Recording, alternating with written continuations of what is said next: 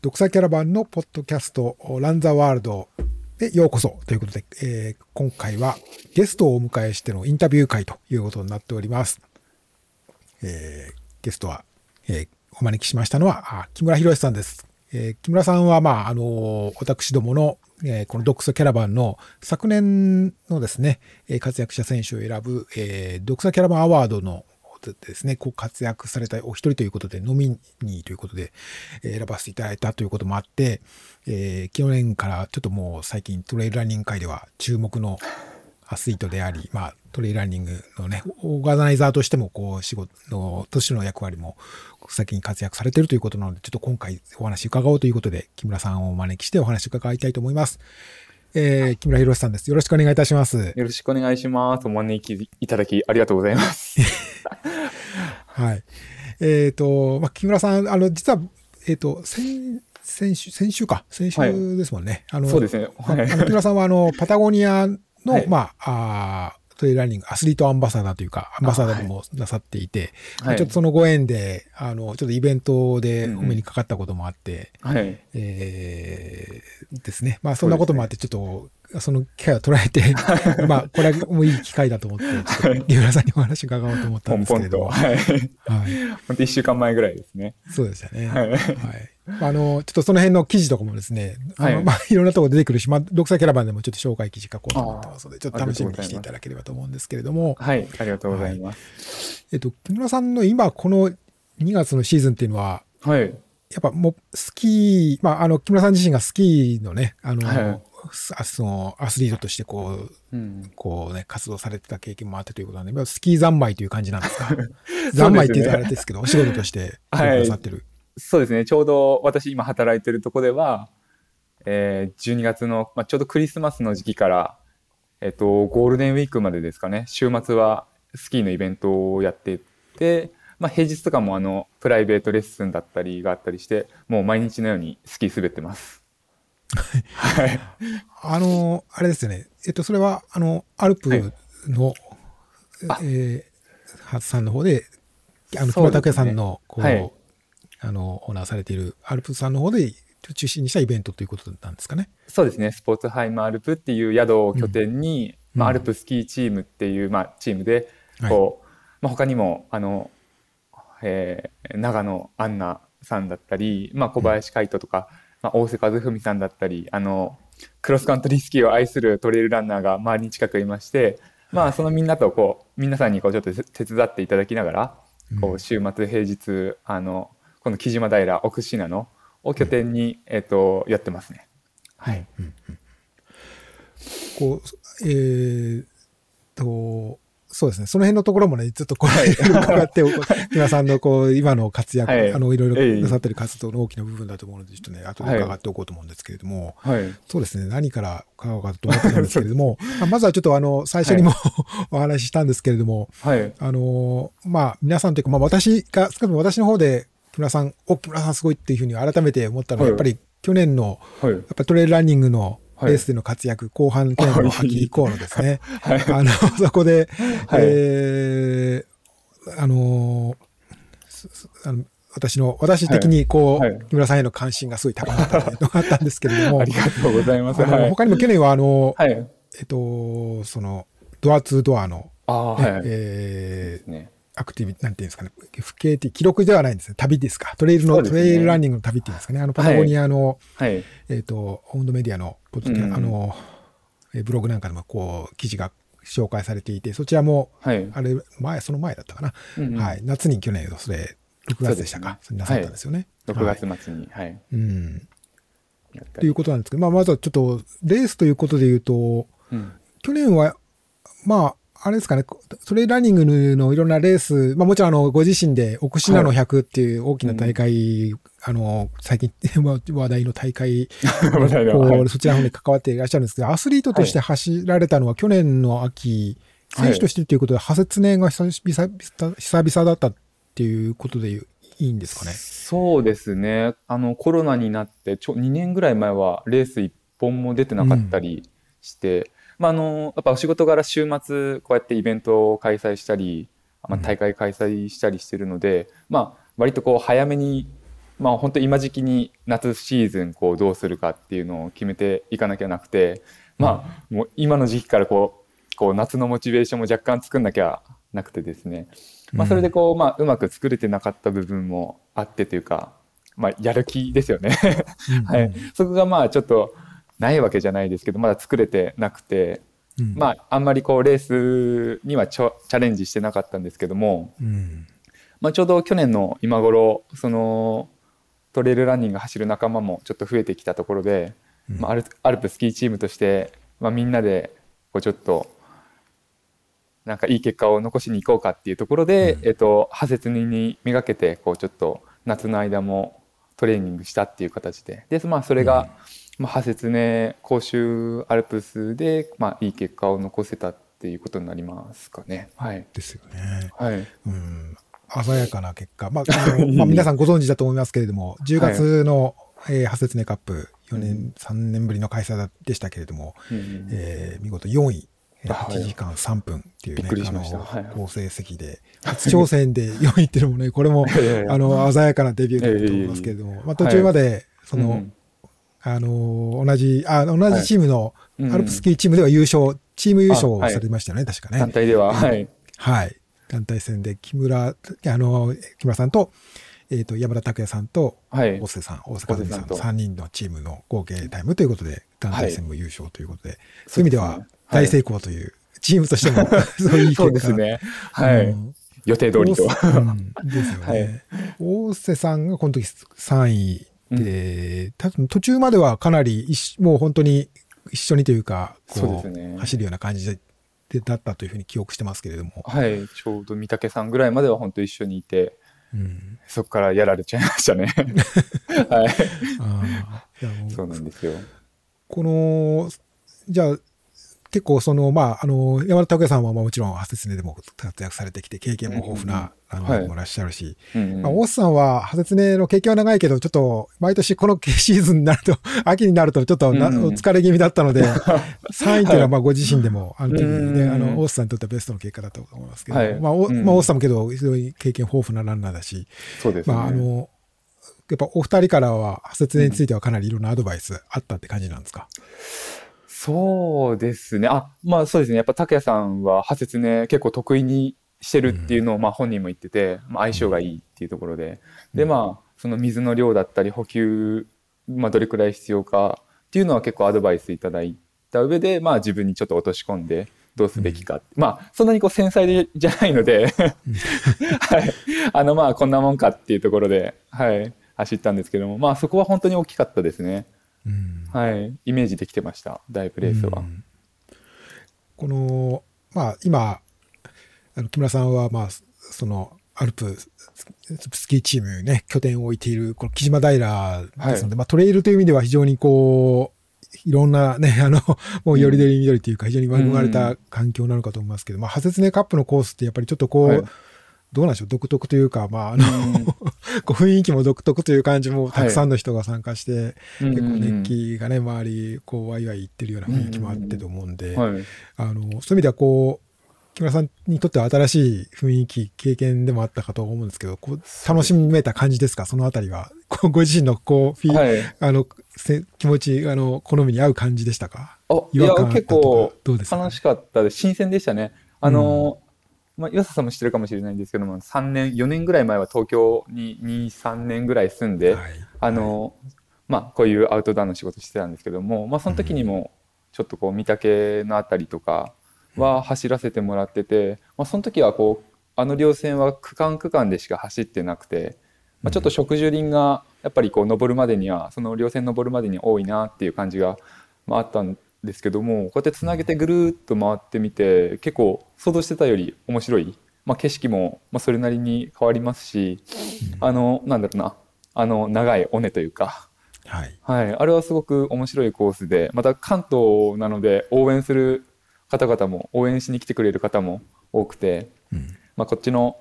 奥信濃の方に遊びに来てくれるお客さんが、まあ、あのそのレースで見に来てくれたりしてとても面白かったですね。はい、なるほど、うん。えー、ということでこう満を持しての、はい。ね、まあ、あのデビュー外せのデビューで4位で素晴らしいで、あと、その翌月、1ヶ月、うん、翌月には、はい、えっ、ー、と、えー、甲州オートアルプスチャレンジのクレーシャー。これ、まあ今年というか去年か、去年のね、この時が初めて、はい、えー、開催されて、まあその108キロかな。まあ100キロ超えのレース。はい、まああの、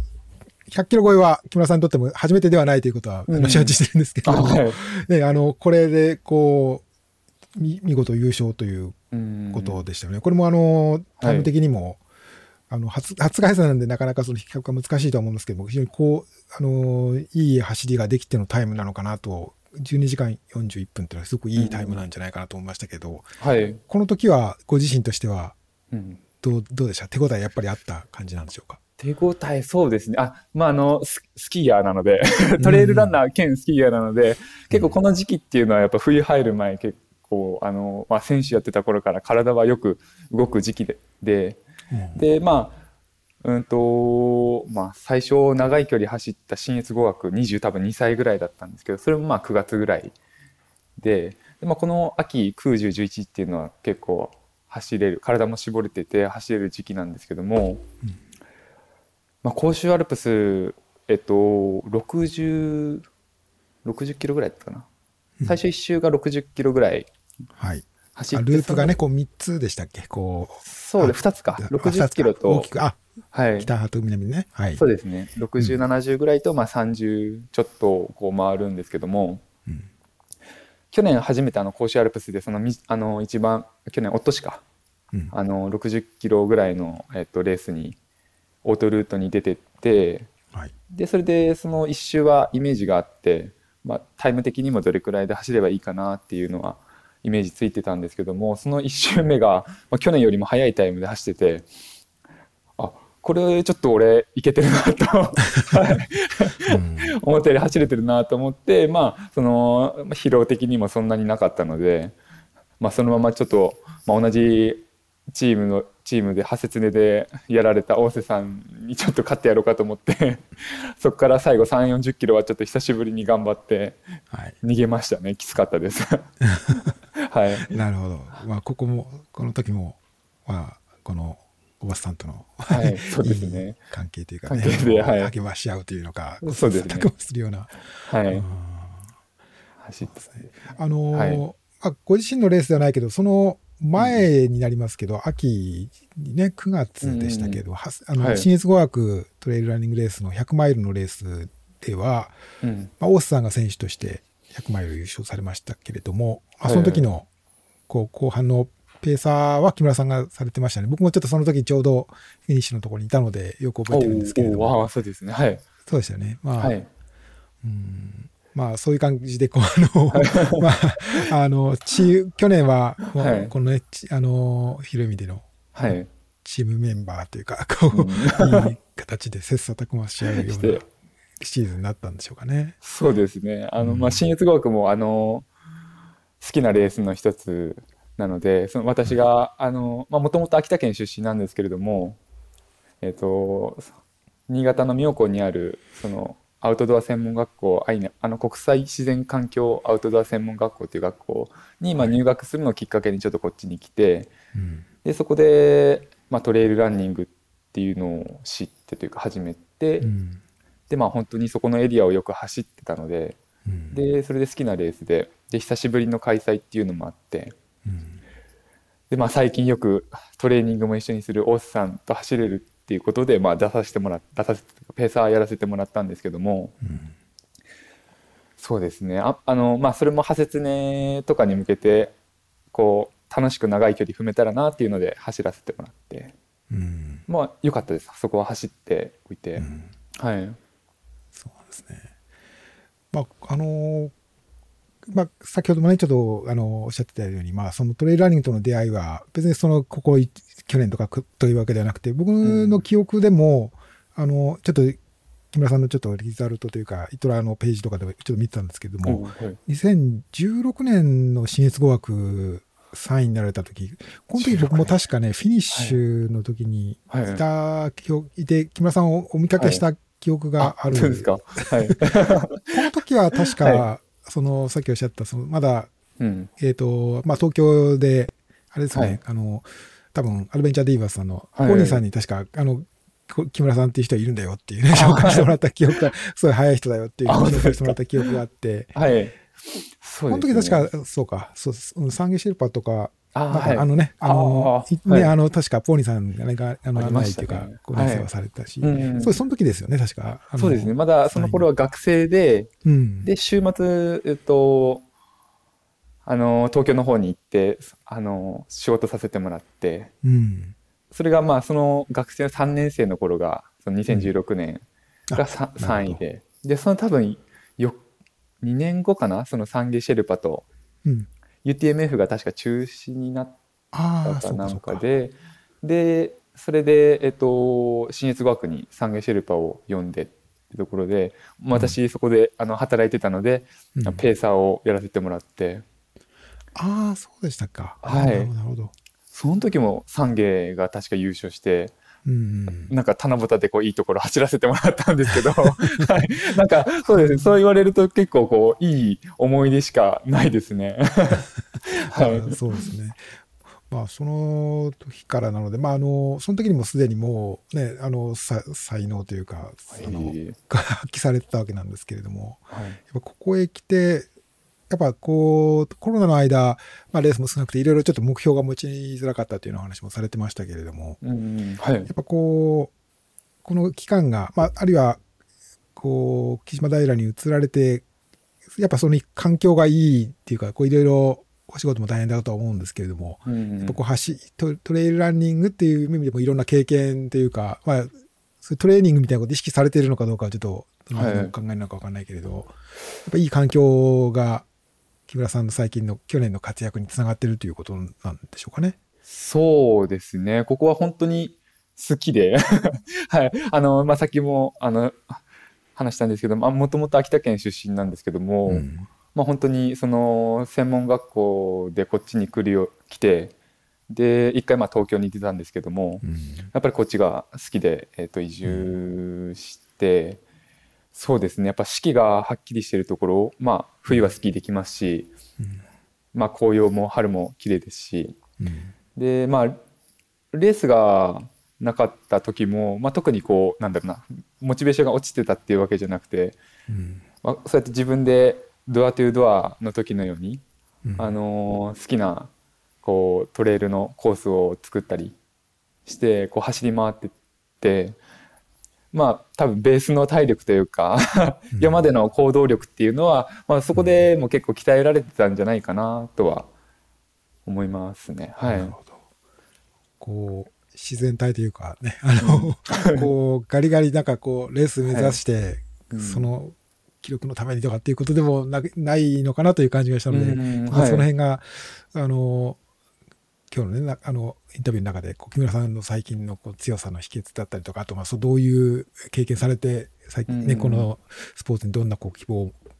こうね、はい。あの目標を持ってらっしゃるのかなということを聞ければと思ったんですけれども。うん。そうね。先ほどからこう出てきてる通り、そのまあご出身はまあ北県の出身で、はいあとまあその学生、高校時代から、あもっと前かな、あのうん。まあ、スキーのバイアスロン競技のアスリートとして、えーこうね、打ち込んでらっしゃって活躍されてたということを伺ったんですけれども、うんうんうんうん。これは、まあ、あの、やっぱまあ、その、秋田、もちろんその山、あの、雪も多いところだと思うので、うん。こう、そういう環境にはあるとは思うんですけれども、どうやっぱその、もそういう、どういうきっかけでその、このそういうスポーツ、山のスポーツというか、スキーというか、こう、はい。始められて、打ち込まれていたのかっていうようなこととかは、なんか、こう、エピソードあるんでしょうかね。そうですね。まあ高校までそのノルディック複合っていうジャンプ複合が。はい、あスキーのジャンプを飛んで、えっとクロスカントリー走るっていう競技をやってて、でまああのーまあ、まだ高校生大学に行ってこう競技を続けるっていう選択肢もあったんですけどもうんなんかもうちょっとそこで若干人とこう競うっていうのに疲れてる部分があったり、まあ、自分が世界で戦えるのかどうかっていうところにちょっと疑問をは今思うと早いんですけどね。ちょっと思って、うん。でまあ本当にそのスキーしかやってなかったもんでうん。何をやろうかなっていうところで自衛隊に入ってで、うん。その鉄砲を撃ってうん。あのクロスカントリーするバイアスロン。あ、そこでやられたということか、はい。なるほど、なるほど。やってというかやらされて、全然そのつもりはなかったんですよね。はいだけど、スキーが強ければ、きっとできるみたいな。そういうのが、うんあまあその自衛隊でスキーをやるつもりもなくとりあえず働いててまああの、あ遊遊んでたというかとりあえずスポーツをちょっと離れてうん12、年離れてて、まあ、そこでバイアスロン仕事でやらされてうん。でまあやっぱ体を動かすのって楽しいな好きだなって思ってうん。でなんかまあそういうのを仕事にできたらいいなっていうところで、えっとまあ、うんそういう知識も何もなかったので、うんあの専門学校に入ったっていうのがうんはい、あの一つで。で、まあそこでさらにあの担当、あの学科を担当してた担当してた先生が、はい。あの岩佐さんも知ってるかもしれないんですけども、はい飯山の服部正明さんという方で、はい。はい。でね。まあそのつながりでそのうん。服部正明さんの先輩で山田拓也さんと出会うってっていう なんかこうそこからは、こう、こう、つながりが、トントンと出てって、で、まあそうですね、やっぱり、あの、体を動かすのが本当どんどん好きになってきて、で、特に山っていうのが本当に好きで、山、山でスキーするのも、マウンテンバイクするのもうん好きで、まあ本当に、なんだろうな、体を動かすのが好きだったんですね。うんはい。まあ、で、トレイルランニングでいい成績が、そうですね、ちょこちょこ出てきたっていうのもあったんですけども、うんそうですね。はい。こう走ることっていうのは、はいとスキー時代、スキー時代って言い方変ですけど、あの、まあノルディックとかされてる方も、まあ、シーズンオフは割と走ったりもするという話も聞くことがあるんですけども、はいまあ、。もっぱらそういうめ、オンシーズンに向けた、まあ、オフシーズンの、こう、練習みたいな感じで走ることには取り組んでたっていうことなんですかね。そうですね。冬に向けた、まあ、あの筋トレとかランニングはしてうんて、そうですね。今でもでもそんなに、あの、スキーヤーの頃と変わ、あの、変わんないような練習してますね。あのーまあ、この冬の時期は本当に走ら走らず3ヶ月4ヶ月ずっとスキーして多分月間、月間今だったら1月とか 20, 20キロぐらいしか多分走ってないと思うんですけど。やっぱ、あそう走る、あ僕もちょっとね、あの、こっちの関東の方にいるとなかなかわからないんですけど、うん。こうやっぱ雪が多かったりすると、なかなか普通に走れる環境っていうのは、なんかね、なかなかないだろうから、そうですね。あそういう のは、走りたくても走れる環境がなかなか難しい、ないっていうのもある あるんですかね、なんか。そうですね。やっぱ環境的にやっぱスキーの方が楽しいですし、うんはい、そういう環境なので無理して走ることはないですしね、はい。うんその時期に一番楽しい、まあ、スポーツできればいいかなっていう感じで。うんし、まあ、やっぱりこうトレイルランニング楽しいんですけどまあ思った以上に長い距離長い時間動いて結構体に負荷も高いので、まあ、この12月から4月のこの走んない期間すごく大事かなと思ってて、まあ、それもあの東京にいた 3, 3年間ぐらいでちょっと気づいたんですけども、うん。まあ、やっぱり東京にいると雪ないのでうん。走るか自転車しかないんですけども、ね。ないなって思ってでやっぱ冬の間ずっと走ってるとちょっとなんか気持ち的にも やっぱなんかうん。持たなくて一年中、うん。まあ、そういうのもあってやっぱりこういうところで四季を楽しめるスポーツできたらいいなっていうのがあって来て、まあ、でトレーニングで行ったら、まあ、4月ぐらいまでスキーしてでそこから少しずつ走り始めて、まあ、なので多分678とかはあんまりこういい成績を残すつもりもないというかこう走るためのスイッチを入れる期間で、うん。秋ぐらいにこうピークというか、こういい感じになるみたいなそうですね感じなんですかね。そうですね、まあ、あー。8月とかはちょっと高いところ行ってこううん長い時間動いてみた長い時間というかそうですね。高い山で長い時間動いたりして、で空十11は、まあ、結構ねあの仕上がってるんで。あのスピード出して楽しんで、はい。うん。もう存分走ったらまたスキーシーズンみたいな。なるほどね。あっという間です本当に。はい。なるほど。そのやそういう意味では、その学生の頃、スキーに、ノルディノルディックに打ち込んでた頃から、うん。まあ、その、こう、慣れ親しんだというか、1年間の体作りというか、こう、うん。まあ、ずっとこう走ってばっかりいるいいるだけでやっぱりこう疲れが溜まったりとか、まあ、メンタルな面でもやっぱりリラックスできる期間がやっぱ必要という、まあそれうまくこう、うまくこう、そのスキーと組み合わせることでできてるっていうことを、木村さんの場合はいいリズムができてるってことなんですかね。そうですね。はい。まあ、海外で、特にヨーロッパのこうトレイルランニングというかスカイランニングとかそういうことされてる選手で、こう冬の間スキーマウンテニアリング夏はトレイルランニングって両方ですごい活躍してるっていう話はよく聞くけれども、はい、なかなか日本で、ね、そそれそういうことをこう実際実践できる人というか、うんうん、そういう、ね、結果出してる人というのはなかなかいかないけれど、うん、なんか木村さんはそういう意味ではさなんか、そういうヨーロッパの選手の いい感じのなんかリズムになんか似てるっていうのか、はい、そう、そういうことを思い出しま、思いましたけど。まあ、うん、環境が本当にそ、それに近いのかもしれないですね。そうですよね。はい。うん。あと、まあ、その、まあ、木村さんについては、この、僕もちょっといろいろね、お話伺ったりとか、うん、ちょっとこう、ネットで調べられるものとかも見てたんですけども、はい、あの、まあ、単にこのアスリートとして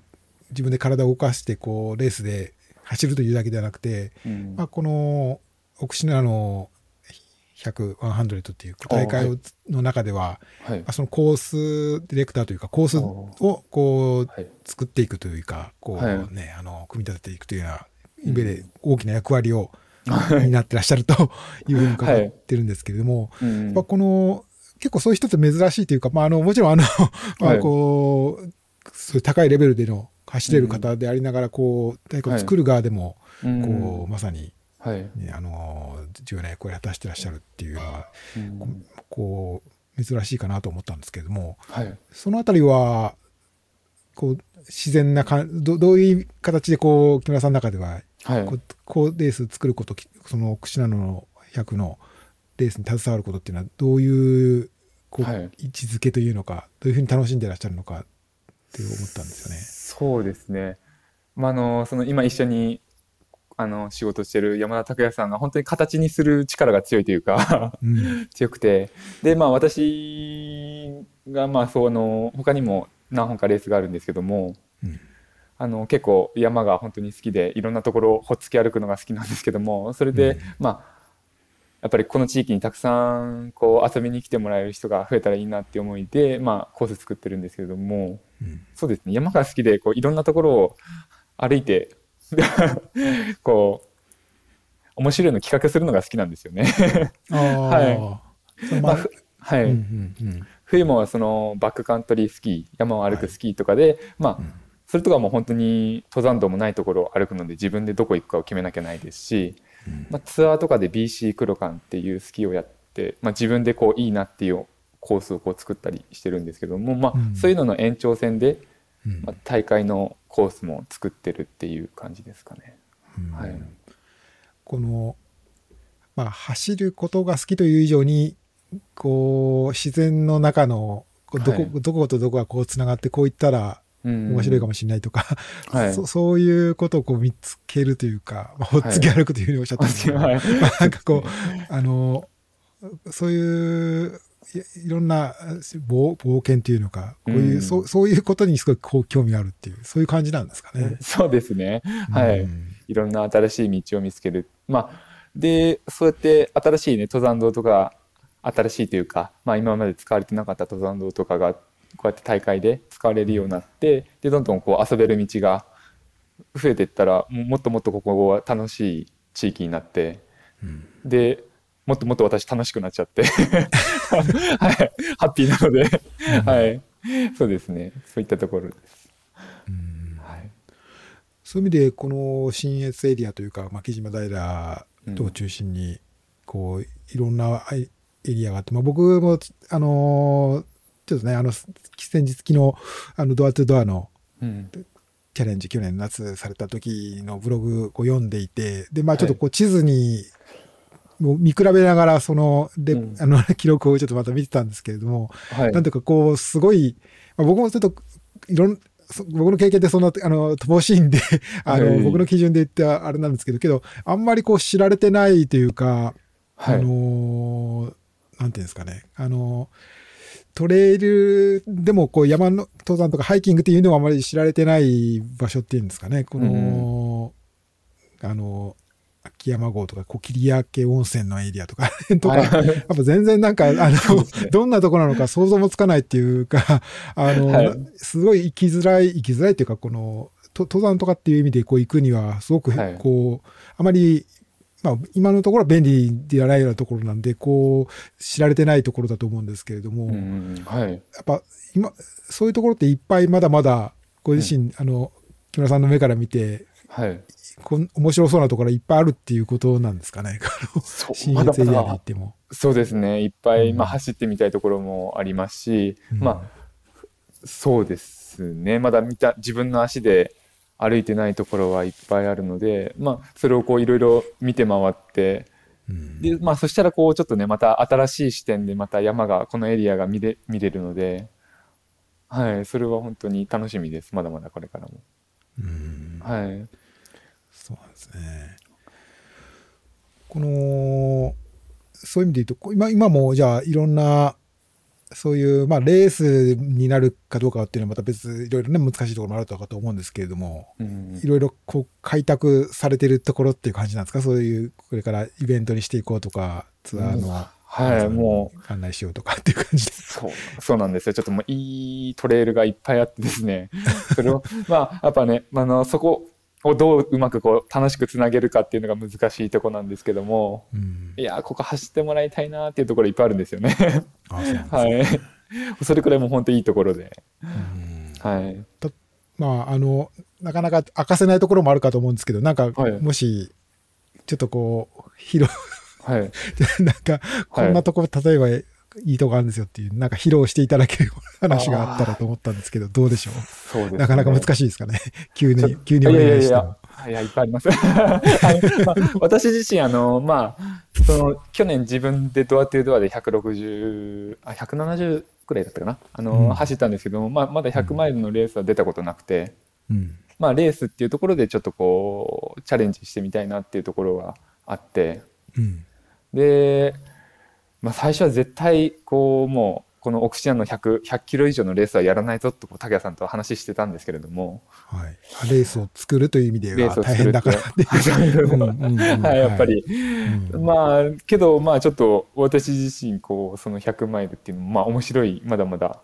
あの面白い競技だと思うし、まあうん。短いレースももちろん面白いんですけどもうん。あのイーズイーズナトレイルランニングレースっていう20キロぐらいのレースもあるんですけど、うん。まあ、そこから160キロまでこうのレースを運営できる会社としてできたら面白いなと思うので、うんまあ、ちょっと160 160キロ100マイルうんぐらいのレースは作りたいなと思ってます。あ、そうですね。はいそうすると、まあ、まだ、あの、まだこう、オフィシャルには、あのね、あれだと思うんですけど、例えば、はいこう、こう、奥信濃100のレースが、の中でまた、その、100マイルの、うんこう、レースみたいなのができたりとかっていうようなこともあるかもしれないっていうことなんです。俺がなんかいろいろ言ったら、あの、社長に山田拓也さんに怒られるので、そうですね。この部分はちょっとあまりあくまで願望っていうことで。願望というかね、まだね、あのーまあ、そういう、こそれぐらいのポテンシャルはまああるよというも感じうこのエリアには。はいっぱいあるので、はい、あの、うんまあ、本当に皆さんにいっぱいいっぱいというか、まあ、遊びに来てもらって、もうなんならたくさん移住してきてもらいたいなって 思ってるので、はい、そういうようなエリアにしたいっていうのが目標です。なるほどね。はいまあ、ね、まあ、さまあ、もう大須さんとかもね、まあ、うんこの、えーまあ、最近、まあ、ここ何年かでね、こう、そちら、新越、その、ね北信濃の方にこううん拠点を移してっていうのは、やっぱり、そういうはい。こともあったし、まあ、多分、うんあのー惹かれてトレイルランニングを愛する人にとってはすごく魅力的な場所。うん。違いない。そうですね。ですよね。はい、面白い場所だと思います。なるほど。はい。やっぱそういう意味で言うと、まあ、木村さんの中では、まあ、レースを走ることもさることながらうんうん、こう、作る、レースを作るというのか、まあ、コースをこう、見つけていくというか、そうん。そこはまあ、きょちょっとまあ、普通に言うと、こう、レース作るのと走るのと違うような気がするけれど、はい。まあ、共通した面白さというか、があるっていうことなのかな。こう、いろいろほほっつき歩くという言い方は 木村さんおっしゃったけれども、はい、そうですね。よくわまだわからないところをこう進んでいくつないでいくということのワクワク感というか、そうですね。まあ、うんレースを作るのはそう、その延長線上というか。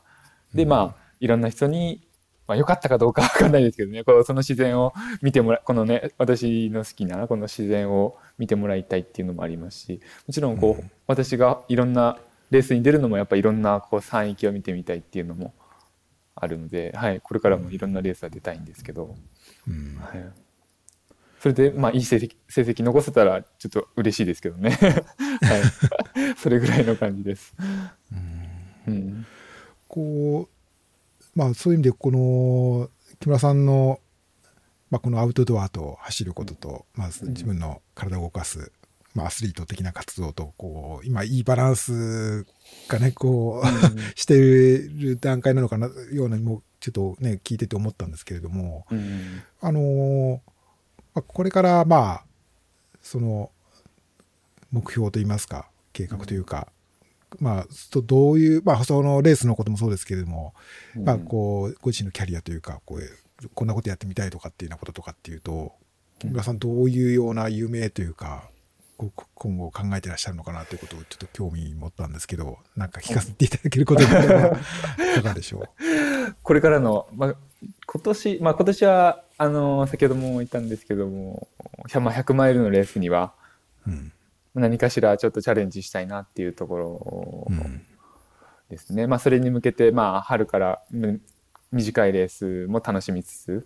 うん何かちょちょっと出れるレースがあったら出たいなと。で多分まあ今年ももしかしたらあの派切ねで団体優勝を あの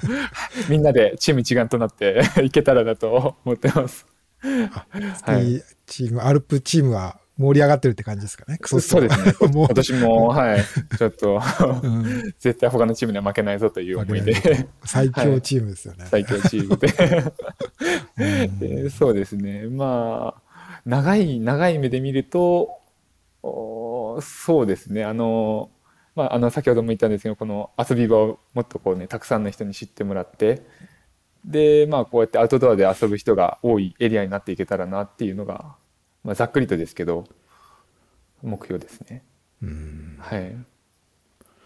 この100マイルっていうことですけど、まあ、ある程度、まあ、こんなレースみたいなのは、まあ、まだあんまり 決めてないっていうか、ことなのかなと思うんですけど、まあ、うん。まだ、ね、名前は挙げられなかったけど、ある程度、こういうのっていうのはなんか考えてらっしゃる。別に今は教えてほしいってわけじゃないですけど、こう目標はい。ターゲットは考えてるって感じなんですか？そう、あの、まあ、多分出れるレースも限られてると思うので、あの、あまあ、あんまりこう、海外に行く予定はなくて、うん。まあ、国内で、まあ、新越語学か、うん。まあ、10月レイクビア、レイクビアっていうレースうでしたん。はい。まあ、それぐらい、はい時期的に出れるのが、まあ、それぐらいになってくるのかなっていううん。感じになってくると思うので、うん。ちょっと、あの、スケジュール合うので、出れたらっていうぐらいですね。うん。はい。この、まあ、僕だからかもしれませんけれど、こう、はい例えば海外のレース、例えば UTMB とか、うんまあ、いろいろそういうのもあるじゃないですか。ああ、ありますそういうとこでなんかこう、はい世界の頂点を目指すというか、はい。まあそういう 頂点を目指すというのはちょっと陳腐な言い方ですけど、あの、いろんな海外のね、ランナーのと一緒に走ってみたいとか、海外のレース、トレイルを見てみたいとかっていうようなこととかも、まあ、こう考えられてもおかしくないかなと思うんですけれども、はい。そこは、まあ、もちろんあの、いろいろ仕事ともね、あって大変だとかっていうのもあると思うんですけれども、はい。あえてあんまり意識しないっていうか、そそういうこだわりっていうか、やっぱこ足元のこの新州、あの新越のエリアっていうのにこだわりたいとかって、なんかそういうのはあるんですか？そまあ、こだわってるわけじゃないんですけど、なんか遊んでると時間がない、本当に。はい。あの、ここら辺も本当に旬の時期があって、もうこの8月にはここに行っときたいとかっていうと、なんか、なかなか、そうなんですよね。海外に目を向けれてなかったんですけども、あの、まあ本当に、うん。4、5、6年、5年前、6年前、三下と走った時、三下シェルパーとうん。走った時に、まあやっぱそういう選手と走るっていうのもすごく刺激的で、良かったなと思いますし、あのー今年8月に、えっと、スイスにちょっと機会があってご縁があってああの、はい、行かせていただいたんですけどもまたそれはちょっとレースとかではなくて、まあ、ああいうやっぱり大きい山をずっと標高の高いところをトラバースしてというかこううん走るっていうのは結構あいいな一回、まあ、人生一回は走ってみたいな って思いますね。そうですね。ねははい。なるほど。まあ、そうすると、もっぱら足元のこのフィールドがすごい楽しいしっていうこととか考えると、なかなか余裕、こう、いや、見見出せないということなのかな。なんか、ねあの、まあ、僕としては、まあね、あの、はいまあ、僕の勝手な願望ですけど、ぜひ、なんか、あ、ありがとうございます。国際的ななんかイベントとかでもね、あーあの活躍する姿を見てみたいな、なんてことをね、ありがとうございます。ちょっと、はい、考えて、正直私も今年、あの、それこそ甲州アルプスで、土井さんとか、まあ、大瀬さんもそうですけど、はい。自分そんなに速いと思ってなかったので、はい。はい、ちょっとそこの自分のこうちょっとポテンシャルを信じて、はい、チャレンジしてみようかなと。うん、そうそう。それでちょっと話戻るのかもしれないですけど、はいやっぱその、えーそう、その100マイルとか長い距離でっていうことなのかもしれないですけど、やっぱこう、今年、それまでのシーズンと今年、あ、去年、去年か、まあね、のシーズンってやっぱりこう、なんかこう、ぐっとこう自分の力というか、あ、はい。まああの、派説ねじゃなくて、なんだったかな、あの、甲州アルプスの時も、うん。あの、一周、最初の週60キロ、70キロかな、うん。の週、はい。こう、ループのセクションを、こう、あの、えー去年、でその前に走、その前の年に走った時よりも、すごく思,、思いがけず早く走れたっていう話もされてたと思うんですけど、はい。やっぱその辺はなんか、何がその実力アップにつながったのかっていう、こうちょっとこう、秘密っぽい話なのかもしれないですけど、なんかこう意識して、意識しないでそう早くなってたっていうことなのか、なんかこう自分で思い当たる実力アップの総力というか、こうせアスリートとしての力がアップしたことについて、なんか思い当たるところとか、なんかもしあったら、気になるところかなと思ったんですけど、い。かがでしょうかね。そうですね。長い時間長い距離の練習っていうのは特にこうしてなくて、まあ、練習と思ってしてなくてっていうのが正しいかな、あまあ長い時間こう北,、あの北アルプス行ってとか八ヶ岳行って、うん。10時間123時間こう動くっていうのは、を2日間動くっていうのはまあたまにこう遊びでやってて、まあ、それがこう長い時間動く長い時間とか長い距離が得意得意というかまあこうく苦なくじゃないですけども得意な一つなんですけども去年はちょっとこう走力をこのトレイルランニングのためではななかったんですけどもうん。あのアップさせるところにちょっとフォーカスしてて、あまあ、それがその長野県の縦断駅伝っていうのがありまして、なるほど。はい。まあ、それでちょっとそっちの市町方村対抗の駅伝ですよね。はい。うん。あの長野県の人の間ですごい盛り上がる。盛り上がるっていう。はい伝説、あの、よくわかってます。あの、は いそうなんです。い。ろんなね県でもあうんるそういう駅伝で、まあそれの練習で、まあ、ちょっとその駅伝の選手になるのにこう基準タイムが課せられて今年から、うん。やっぱ長い時間こうちょっと道路を封鎖しておくこともできないっていうところで、でまあ 私トラックレースとか本当に出たことなかったんですけどトラックとかフルマラソンとか走ったことなかったんですけども、まあそれができたことによって今年ちょっとその基準を切らなきゃないっていうところでえっとその 5,000m の、えっと、スピード強化っていうのをしてで、まあ、そこにちょっと時間を取られちゃって逆に行きたい山に行けなかったのがあの去年のちょっとストレスだったんですけど、はい。まあでもおかげで、えっと、なんだろうなその基準もこ結構大きく切れてでまあそれがどうトレイルに影響するのかなっていうのもちょっと半分楽しみで去年はあの甲州アルプスとか派説ね出たんですけどまあ結構それがいい結果につながったのでうん。まあ来年もちょっと引き続きそれをやってみようかなっては思ってます。はい、ということは、まあ、あの、僕のちょっと話聞いただけの印象ですけど、はい。まあ、そういう意味では、まあ、そ総力というか、そういう、走ることについてのちょっとこう、練習をこう詰め、詰めば、まだまだ伸びるというのか、なんていうか、あの、今までは逆に言うと、はい。そういうことを意識せずに、普通に、こうね、3芸とかとこう走ってみても、うんやっぱまあ、それだけの素質があったということだ、ということであって、はい。いわばこう、例えばまあ、まあ、その100マイル、まあ、僕らあの、このポッドキャストでも、こう、100マイル大好きなおじさんとかいっぱいこう聞いててくださったりするんですけれども、はい。まあ、いろんなトレーニング、こういうノウハウというかね、あの、こういうふうに、あの、こういう練習をしたりとかっていうようなこととか、こう、あってそのノウハウとかねいろいろみんなで交換したりとかしてますけれども、ままあそういうもし意識してやったりすればはい。ますます木村さんの こう持つ力が発揮されたりとかっていうこともきっとあるのかなとあ僕はなんか聞いてて。本当ですか？ありがとう。どどうでしょうね。なんか多分、はい。うん。あのはい。ーいやまあもちろんあの 本人にとってこう大事ねあの、うん。いろいろ優先順位っていうのがあると思うので。ああ、いい。まあ、あの、えーはい。まあ、別にその100マイルのね、はい。あの、こう、あの、どういう練習っていうのは、こう、うん。自分で選んで決めたりするんでしょうけど、そういう意味ではまだまだ伸びしろというのがあるまあそうということですね。自分でもやっぱりその辺は、まあ、どうなると自分でそう思うっていう言い方もしにくいのかもしれないけど、はい。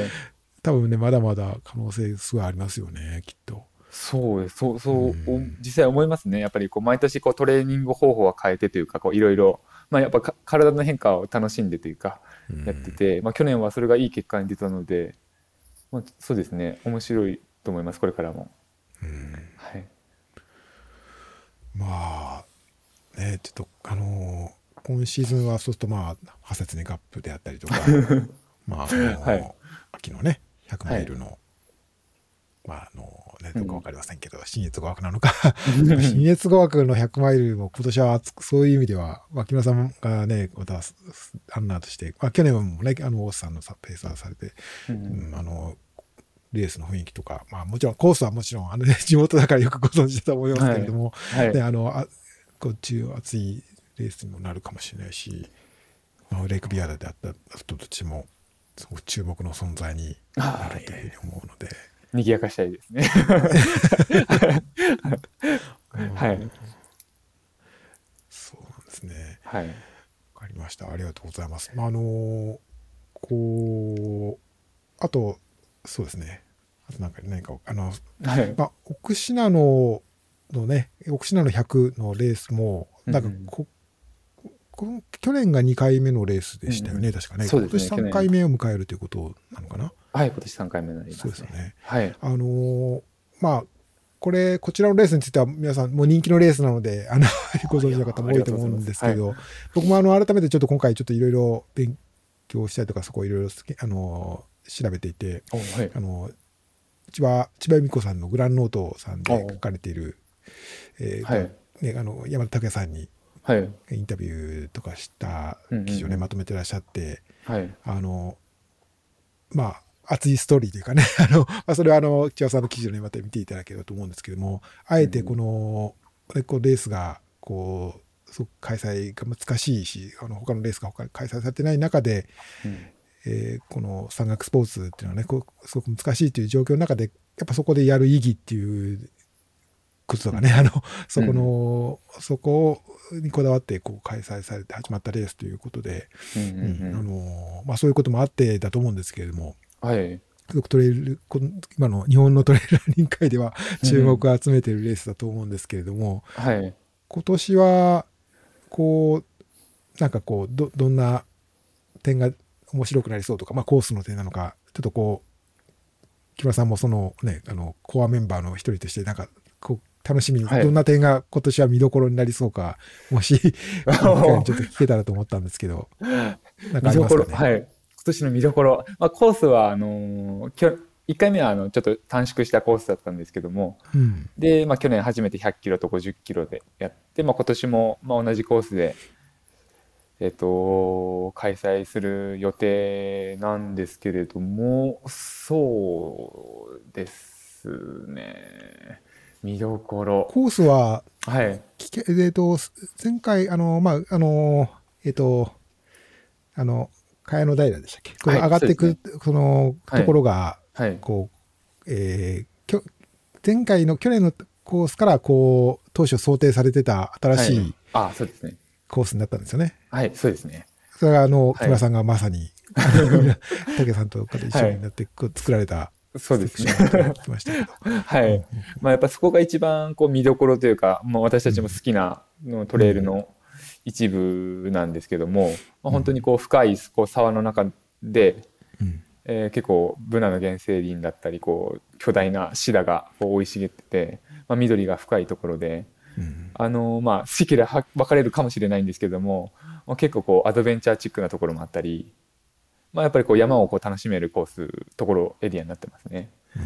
でまあ結構校舎山の周りも、えーとまあ、高い城スタートして最初の30キロのループなんですけれども、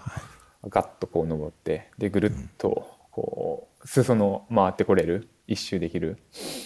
っていうところで結構この奥品のぐるっとこう回ってこれるのは楽しいコースですね。うん。はい、まあ、ぜひ参加される方は、この、はい、今日お話伺ってる木村さんの、あの、思いの詰まった、あのまさにこう、はい。こう作作ったというかね、あの、切り開かれた新しくね、はい。こう、コースとしてトレイルランニングのため、トレイルランニングができるコースとして、あの、うん。トレイルとして、こうね、あの、作ら、作るというか、こう、再生されたということだと思うので、その辺をちょっと、もうね、うんあの楽しみやというか、そういったことも、あそういったエピソードをこう思い浮かべながら知っていただくといいんじゃないかなと思ったりまして、私もいつかまた行ってみたいというか、あーぜひまた遊びに来てください挑戦してみたいと思うんですけれども。はいうん。わかりました。ありがとうございます。いやありがとうございます。はいえーまあ、というわけで、あの、木村さんにお時間いただきましたけども、今週、これちょっと今ね、収録しているのは週末の夜なんですけれども、うんえっ、と、こ週末土曜、土曜日、日曜日も、この、もう大忙しというか、スキー、はい。ザ・スキーのイベントですよね、きっとね、お仕事ということになりますか。もちろんもう明日も明後日もたたくさんのこうスキーを愛する方々が あのここに遊びに来ていただいて、はいあのゆ雪まみれになってあの はい帰ってくんですけども、はい。嬉しいです。これ、なんかあのーちょっと僕も詳しくないんですけど、こう、やっぱ、あの先週末、先週なかな？あ今週、はい。あそうそうか。あの先週ぐらいからちょっと雪がかなり各地降りましたけれども、うんうんうん。やっぱだいぶあのしあれですかねあのシーズン雪が今年少なかったけれどもここで来ていいかんコンディションになったっていう感じなんですか？そちらも。そうですね。はいあのちょうど大島に行ってる時期でしたね私は。はい。あの頃にあのいっぱい雪が降って私帰ってきたら大変だったんですけど、えー はい、くり車がもう雪でお覆われててあの、うんあの家に入るのも一苦労だったんですけども、まあう、ん。おかげで、はい、これでちょっと1月その雪がいっぱい降る前は3月ちょっと雪なくなるの早早そうだなと思ったんですけどもうん。これでまあ2月とか3月、まあ、終わ終わりぐらいまでは、はい、安安心してこうイベント開催して滑ってられるかなって。なるほど。こうい。っぱいね、服が雪が降ってくれたからなるほどそうですね。はい。うん。遊びます。ということなのでもし聞いていただいている方でご関心ある方はぜひ あの、ね。ありがとうございます。えーあの好きアルプさんねの方にこう、はいえーちょっとね一年中。いただければ ちょっとはい、あの雪のシーズンは、まあ、もう3月ぐらいまでねいいシーズンが続くということですし、はい。まあ、その後はトレイルランニングでもいろいろねそうですね。えー楽しいイベントを木村さんとご一緒にできるイベントもきはい。っとあると思うので、はい、最高のおもてなしをします。はい、はい、ちょっとそあのご紹介してあの概要欄とかに書いておこうと思いますので ありがとうございますお願いします。はいはい。すいません。ということでした。すみません、はいお時間いただきましてありがとうございました。えーすいません、ありがとうございます。ポッドキャストからのはいお知らせということで、ちょっと最後ご紹介させていただいて、はいえー締めたいと思います。えっと、こはいの、ランザワールドの方で、えっとですね、あの、えっと、き この間から、今週ちょっと作ったんですけれども、えっと、このポッドキャストへのメッセージとかですね、感想とかリクエストを書いていただける、はい。えーっと、なんていうんですか、あの、投稿フォームを作りましたので、えーはい。ぜひ、あの、今日のね、あの、木村さんのこのポッドキャストのエピソード聞いた感想でも結構ですし、はい。で、またこんな人にぜひまた聞いてほ、お話聞いてほしいとか、こんな話をちょっとこう、ポッドキャストの中で、えーちょっとこう、岩佐が紹介してほしいとかっていうこととかですね、はい。あったらちょっと、あの、皆さん聞いていただいている方からご意見いただけたらなと思ってまして、えーはいそのお知らせをさせていただきました。はい。すいません。きあの、木村さんにはちょっとお付き合いいただきましたけれども。はい。はい。あと、あの、ライブ配信もね、こういう感じで、あの、基本的にはご協力、いあの、よ環境が整えば、えっ、と、できるだけこう、ライブの配信しながら、えーお届けするというようなスタイルにしていきたいと思ってますので、ぜひよろしくお願いします。まあ、今日のこのエピソードも、えっ、と、あまり時間を置かずに編集して聞きやすくした上で、えー、また、はい、この YouTube であったりとか、ポッドキャストのいろんなプラットフォームで公開していきますので、えー、アンカーのね、プラットフォームで公開していきますので、ぜひ楽しみにしていただければと思います。はい、以上、独裁キャラバンのポッドキャストからのお知らせでした。すみません、木村さんお待たせしました。また、はい、あの、ぜひ、